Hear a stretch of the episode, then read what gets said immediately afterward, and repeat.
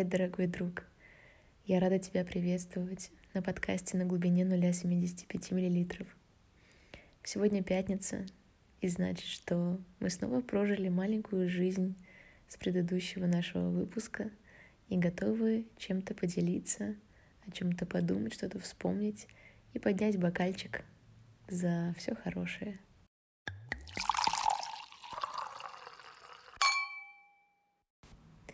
Когда у тебя происходят какие-то важные события, то, конечно, сложно отвлекаться от этого и говорить о чем-то, о том, что у тебя не так болит, э, когда ты запиш... записываешь даже подкаст или работаешь, или творишь что-то, придумываешь. Не знаю, стоит ли говорить и делиться своим личным. Ну, может быть, и стоит так вкратце рассказать, что я попала в больницу, но сейчас со мной все в порядке. Я записываю сейчас этот подкаст из дома, поэтому получилось, что пятница уже подходит к концу, я только сейчас взялась за это, но у меня железное решение это сделать, потому что если я пропущу сейчас, то потом будет еще сложнее начать и продолжить. У меня так было с французским языком, я ходила на курсы французского, и один раз я не пришла, потом другой раз не пришла, а начинала-то я там, ох, как прям отличница, вот, и потом было сложно прийти, ну, такой вот снежный ком, вот, поэтому я стараюсь не допускать таких ошибок, и поэтому я здесь. Ну, что касается больницы, очень часто, конечно, нам что-то дается для того, чтобы мы прошли уроки и что-то из этого извлекли. И я чувствую, что я благодарна той ситуации, которая сложилась, потому что я еще не до конца все осознала вообще, что происходило, но я уже чувствую, что я нахожу в этом какой-то свет, нежели тьму, и я многое поняла, и сейчас я начну, наверное, со своих инсайдов.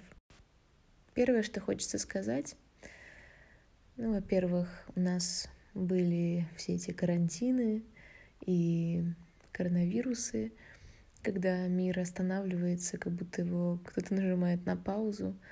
И я думаю, что, ну, так же, как вот весь наш мир существует и проходит какие-то определенные этапы развития, так же и каждый человек проходит свои этапы развития, и правила, они для всех одинаковые. Поэтому очень часто, когда ты попадаешь в больницу или когда жизнь вынужденными методами пытается тебя как-то изолировать или э, как-то сделать так, чтобы ты остался в одиночестве, чтобы ты на что-то обратил внимание, чтобы ты остановился, чтобы ты подумал. Она это делает не просто так, а как раз-таки для того, чтобы ты что-то заметил, чего не, замеча... не успеваешь просто замечать обычно. Я, конечно, заметила много чего. И вот тот самый момент, когда как в «Идиоте» у Достоевского, когда он писал, что вот он стоял перед гильотиной, смотрел вот на пейзаж и думал, боже мой, ну как же я вот жил раньше и не проживал вот эти мгновения, и не видел вот этого, как же я вот тратил свою жизнь просто впустую. Ну а потом что было, да, его спрашивают, но потом вот ты, его миновала смерть, да, что потом? Да, ушел и жил так же, как обычно. И вот этот момент, когда ты выходишь из больницы и думаешь, боже, все, я все понял, я теперь поменяю все, что было, я теперь знаю, как нужно. И вот уже ты лежишь в своей постельке, уже эта больница, у нас мозг еще такой хитрый, что он так немножко стирает потихонечку такие негативные наши впечатления. И ты уже думаешь, да, вроде бы пойду-ка я уже тогда уж и вот туда, да, пойду-ка я и сюда, да, может быть, и нормально вот это вот. Вот, но самое главное, что я поняла, это что я женщина. Вот, я поняла, что я не сильная и независимая, какой мне всегда хотелось быть и скорее казаться. Я не хочу больше делать вид, что мне не нужна помощь иногда, что я все могу сама. Я поняла, что это, этот самообман, он просто тебя уводит от того, что тебе действительно нужно. То есть ты себя таким образом отдаляешь от того, что ты мог бы уже иметь, но не имеешь, потому что ты выбираешь жить вот в таких иллюзиях. Вот. И, конечно, когда ты находишься в слабой позиции, ты все это прекрасно видишь, как тебе нужны люди вокруг, как тебе ну, хочется, чтобы там твоя вторая половинка, она была опорой для тебя, а не какие-то там другие качества оказываются важны. И, конечно, для женщин, особенно сейчас в нашем мире, признать, что я слабая, признать, что мне нужна защита. Я не справляюсь в этом мужском мире, мне тяжело в этом мужском мире. Все здесь устроено не для женщины, все устроено для мужчины. Ну, либо для, не знаю, женщины в штанах э, с железными яйцами, которая инвестирует деньги, которая все умеет делать сама и дом построит, вообще все что угодно. Ну, и получается, что на пути своем она встречает, э, с кем она взаимодействует, с мужчинами. И получается, что она должна вести себя как мужчина, потому что если ей, женщине, конкурент мужчина, то она вступает с ним в неравную борьбу. А мы все пытаемся сделать вид, что да это нормально, что женщина с мужчиной может побороться, но женщина всегда проиграет мужчине на его поле. И я говорю очевидные вещи, черт возьми, но просто очень часто, знаешь, бывает так, что вроде вещи-то очевидные, вроде ты их сам даже и как-то где-то они у тебя были там на слуху, или ты вроде их как-то где-то даже, может быть, и думал немножко, так немножко подумал, и ну и ладно, и оставил. Но вот этот момент, когда ты пропускаешь это через себя и действительно понимаешь, что к чему, это уже другое понимание. Это как, наверное, как раз вопрос о личном твоем опыте и о об опыте, который ты перенимаешь, но сам его не проживаешь, просто учишься на ошибках. Да, как известно, что это именно черта человека при перенимать опыт, потому что если бы обезьяна умела перенимать опыт, то, может быть, она бы с нами и конкурировала бы. Вот. Ну, это так, мы отвлеклись. В общем, да. И сейчас еще я решила просто продублировать вот эту вот тему, женщины, ее желание защиты и ее вот этого отрицания своего желания защиты продублировать из э, Инстаграма, потому что это набрало большой отклик, и я понимаю, что я не одна такая, и сейчас еще особенно там, наверное, какие-то подростки, они читают все, что написано в интернете, где-то пропагандируется просто постоянно, что будь сильной независимой, будь такой секой. И, конечно, это накладывает большой отпечаток. Вот. И не знаю, какой посыл здесь для мужчин. Может быть, быть к нам снисходительнее, не знаю. Но для женщин здесь есть о чем подумать. Вот, и понимать, что признание своей слабости — это прежде всего возможность для самой себя делать правильный выбор в дальнейшем.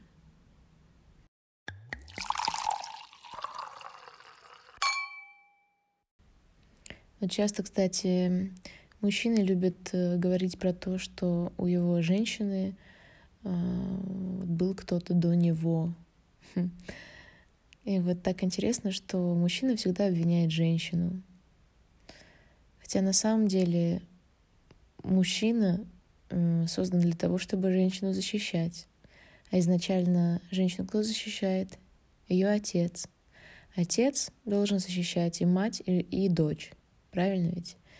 То есть, когда семья остается без отца, а это сейчас очень часто происходит, и особенно это происходило, естественно, там в послевоенное время, во время войны, ну, когда, в принципе, у нас так все, мне кажется, подкосилось в гендерном распределении ролей, то получается, что мать вынуждена защищать дочь, но получается, соответственно, мать должна выйти в мужской мир, стать наравне с мужчиной, конкурировать с ним и защищать дочь от э, мужчин, в то время как на самом деле это должен делать отец. отец должен бороться с другими мужчинами, как вот в, как часто кричат, кричат традиции, традиции, там, когда выдавалась дочь замуж, да, невинной и прочее, так э, она выдавалась такой замуж, потому что за ней стояла, стояли мужчины. И она была просто спасена от того, чтобы сделать какие-то неразумные вещи, да. Вот, поэтому я думаю, что это категорически неправильно в чем-то обвинять женщину сейчас, потому что получается, что наша, может быть, сексуальная э, распущенность, хотя я бы это так не назвала, а просто это возможность сексуальных экспериментов, я бы сказала, и поиска партнера вот э, э, тем образом, что ты бросаешься в отношения и э, вот ставишь эксперимент. Получится, не получится. То есть у нас сейчас так получается. У нас такой сейчас мир. Получится, не получится. Вот и вот так вот мы и пробуем все время, да, то с одним, то с другим человеком. Так вот, что-то я уже забыла, что я хотела сказать, что а, да, что получается вот это наша э, сексуальность женская и образ э, сексуального поведения, это все последствия э, того, что у нас нет отцов, и последствия того, что защитники они где? Где защитники? Ну, интересно, что в основном те мужчины, которые говорят вот про традиции, про то, что у женщины кто-то был, э, в основном они почему-то не рискуют брать на себя ответственность, и почему-то как раз-таки они заставляют женщин страдать. То есть это не, тот, это не те люди, которые выбрали себе женщину одну, они уважительно к ней относятся. Они решили с ней пойти по жизни, да? И если, например, у женщины были какие-то неудачные опыты, получается, ну, если мужчина ее любит, он же может сделать так, чтобы наконец-таки у женщины был положительный опыт в ее жизни, чтобы наконец-таки она обрела то, чего она постоянно ищет. А получается, что те, кто ругают женщин за то, что они были когда-то не под защитой, они оступ, там либо оступались, искали там, а кто-то, не знаю, просто для здоровья занимается сексом, и все у них прекрасно. Ну вот, эти мужчины, они, получается, сами же себя выставляют в некрасивом свете, потому что они не способны дать женщине то, чего она хочет.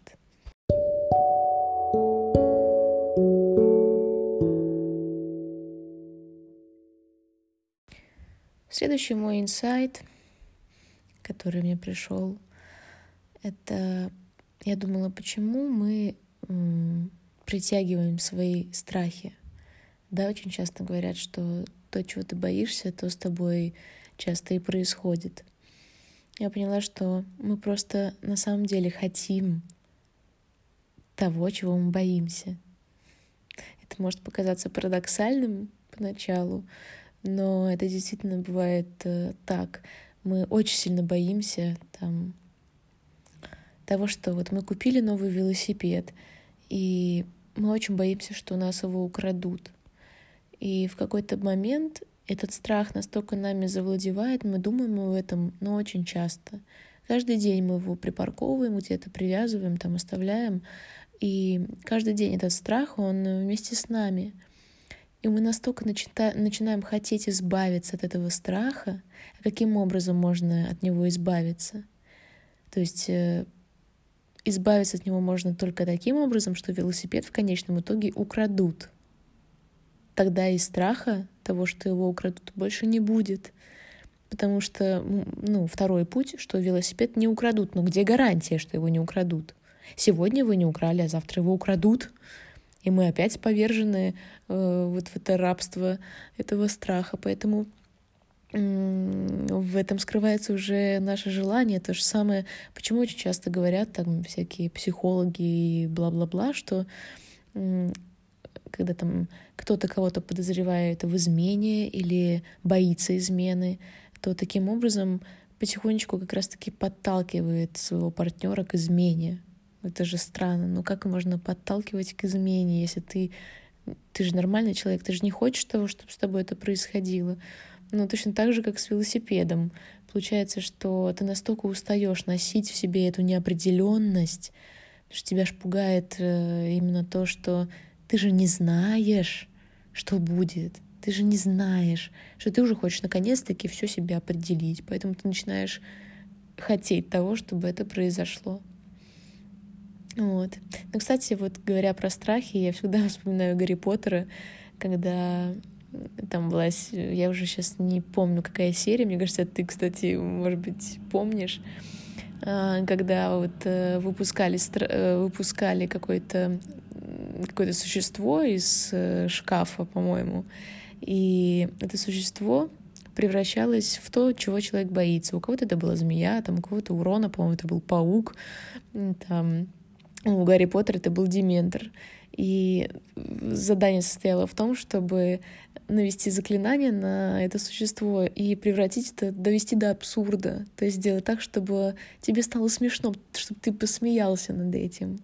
Наверное, только таким образом действительно можно преодолеть свои страхи, довести это все до какого-то апогея, просто что, окей, хорошо, у меня украли велосипед, что я буду делать? Так, я найду там, я пойду в полицию, напишу заявление там, дальше что? Или я увижу, как мой, ага, мелькает вот колесико моего велосипеда, я погонюсь за этим воришкой там, я его поймаю, не знаю, я его убью, в результате меня посадят за убийство. И ты такой, ой, нет, да, слушайте, да ничего у меня не украдут, блин, все нормально, по-моему, все, все, все просто, просто прекрасно, все. Ну, не знаю, нет, ну, может быть, специфический пример, ну, короче. Э, а если там измена, не знаю, ты приходишь, и мужчина, не знаю, с карликом изменяет, или засмеять, может быть, как-нибудь. Я сама не придумала еще. Но мне кажется, метод неплохой, надо над этим подумать.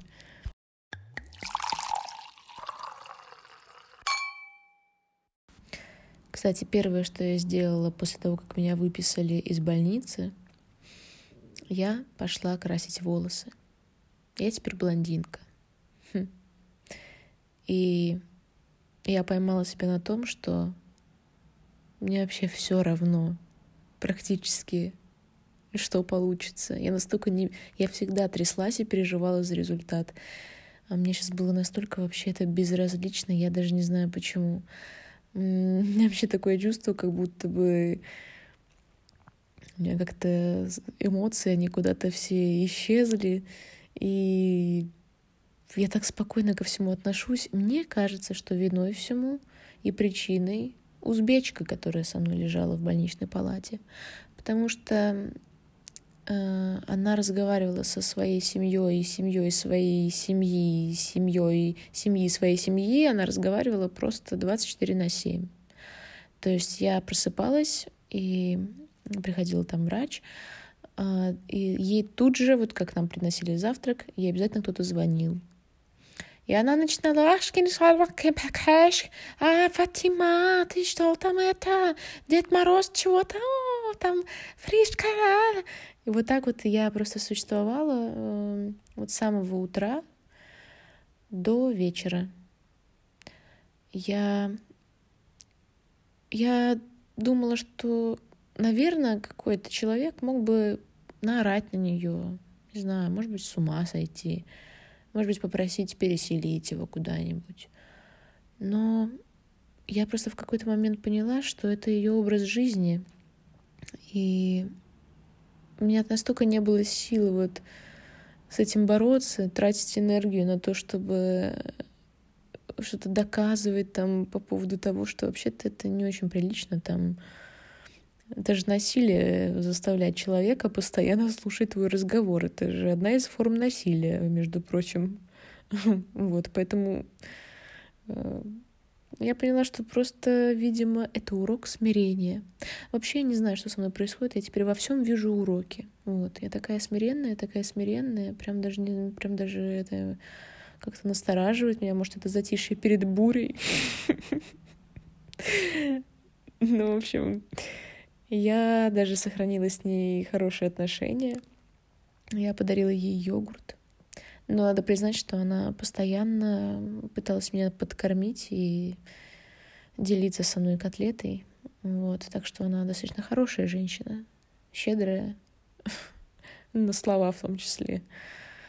Вот. Такая вот история. Поэтому я думаю, что, может быть, э, мое отсутствие эмоций — это просто результат до сих пор пребывания в состоянии шока после такого количества э, и узбекского языка в моей жизни.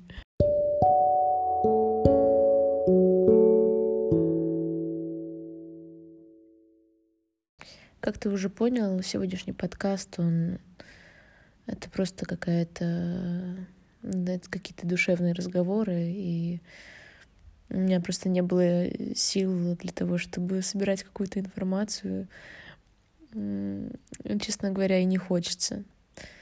Несмотря на то, что я там лежу в больнице читала, я наконец-таки вот э, я рассказывала в предыдущем выпуске про книгу «Хрусталь... Э, «Хрупкие люди», «Хрупкие люди». Я вот ее стала читать. Ой, я себя там узнаю, конечно. Вот, так что очень интересно, чтобы ты тоже это почитал. Может быть, ты тоже себя узнаешь. вот. И там одно было задание — написать 20 э, своих достоинств, э, достижений, 20 своих достижений. Ну, немножко мозг сейчас не варит, потому что сейчас э, 0006, да, мы уже в субботу заползли, а я, между прочим, по больничным часам в 23.00 вообще вырубаюсь, вот. Так что у меня сейчас переработка. Господи, хотя раньше я после спектаклей приходила в 12 часов и не могла еще уснуть. Ах, времена. Да, ну так вот. И нужно было написать 20 своих достижений. Э, ну, естественно, там даются все рекомендации по поводу того, как это делать, что то есть, если ты получил там красный диплом, не нужно писать это в своих достижениях. Если ты получил его для мамы, вообще-то, а тебе он не доставляет никакого удовольствия. Ты вообще его мечтаешь сжечь бы его, но как бы рука не поднимается. Нет. То есть нужно писать именно то, что лично ты считаешь своим достижением. Например, э, просто даже хоть какая-то мелочь. Я взяла, встала и э, на собеседовании сказала, знаете что, вы мне такие вопросы задаете, на которые порядочная женщина не будет отвечать ушла и была очень горда собой, потому что не, не промолчала в тряпочку, а вот взяла вот так вот и сказала. Ну, к примеру. Вот, или там я продала свою картину, которую я бисером вот выкладывала, я продала ее за 350 рублей. И для меня это мое достижение, потому что я долго вообще не решалась э, ничего продавать и вообще общаться с людьми я не решалась. Там, я не знаю. Короче говоря, я с удивлением просто для себя обнаружила, что большинство моих из 20 моих достижений, большинство — это духовные достижения.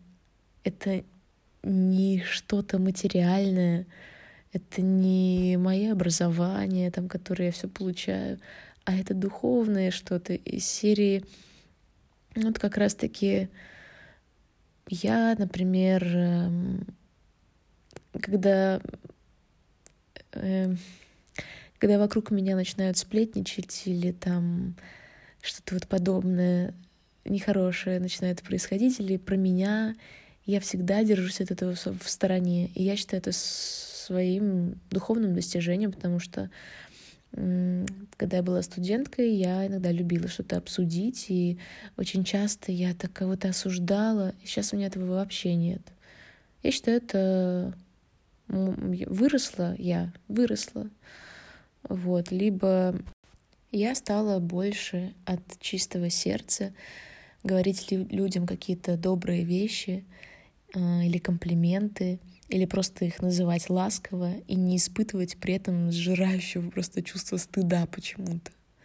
Вот раньше я не могла, например, э, причем э, я думала это вот именно хорошие вещи. То есть, например, красивая девушка, там моя знакомая какая-нибудь, заходит, у нее вот красивая прическа. И мне так нравилась ее прическа, но я почему-то считала, мне почему-то было очень стыдно сказать ей об этом.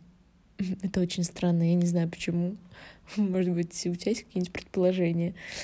Вот. Но или там кто-то у кого-нибудь там есть манера говорить по телефону и там целую, да, обнимаю тебя, ты моя хорошая, да, вот, например, мне это просто было дико, я настолько была не, не знаю, не каким-то не нежным э, человеком, существом, просто я так шугалась от всего этого.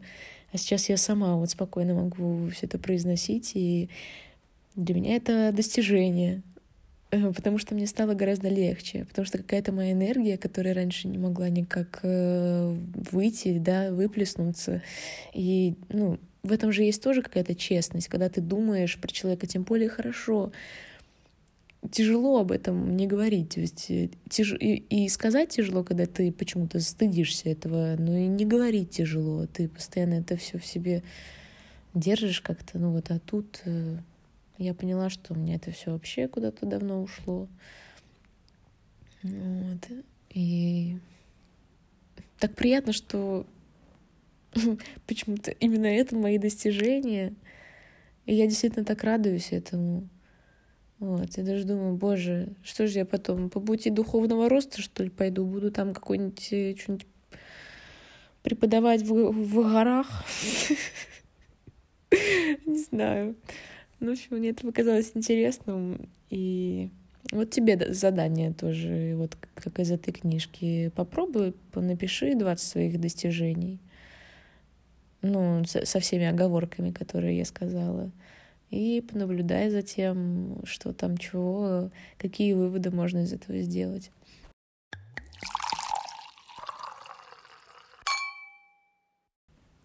В общем, такая вот болтовня у нас сегодня получилась. Действительно, вот кухонная, кухонный формат, дружеский. Вот. Э, кстати, должна признать, что Одно из моих достижений было, что я снизила, снизила количество алкоголя э, значительно, да. И очень этому рада. Вот, и в ближайшее время мне выпивать с тобой бокальчик винишка, видимо, не грозит. Ну а ты, дружочек, э, не останавливайся на достигнутом, потому что бокал вина еще никому не повредил. Вот. Поэтому мне кажется, самое время выпить за здоровье. Желательно до дна. И не чокаясь. Шутка. Нет, чок, чокаясь. Вот с кем-нибудь. Я заканчиваю, потому что пора бы мне поспать. Вот. И да, бывают такие дни, да, бывают и такие подкасты, и да, все мы люди, и всякое бывает. И я хочу, чтобы ты себе тоже позволял не пытаться быть э, непобедимым тогда, когда у тебя мало энергии, мало сил. Вот. И считать, что мир снисходителен к тебе, то есть э, тебя поймут. Мне кажется, это важно. Вот. И позволять себе отдых и не требовать от себя каких-то сверхчеловеческих усилий, когда тебе хочется просто отдохнуть, просто поспать, просто восстановить силы. Вот, так что я тебе всего этого желаю, желаю, чтобы твое окружение, чтобы оно не препятствовало этому всему, чтобы оно тебя поддерживало. Это очень важно. Какое у тебя окружение, это очень важно. И это проявляется, наверное, вот как раз-таки в те моменты, когда тебе плохо, когда в какие-то вот экстренные ситуации ты просто вдруг как будто бы прозрел и видишь, кто что и почему и как и чего и в общем вот я желаю прозревать без необходимости попадать в критические ситуации. И желаю создавать э, поле вокруг себя, способствующее тому, чтобы ты был здоров, счастлив и чтобы ты был сам собой.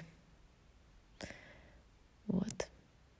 В том числе это поле э, должно также и в зеркале быть таким, которое смотрит на тебя из зеркала и говорит, ты таков, и ты хорош. Вот. И не нужно судорожно пытаться что-то изменить. Короче говоря, такой подкаст у меня про то, что нужно любить себя, вот и все. Все, обнимаю, спокойной ночи, целую и хорошей тебе недели. Пока-пока.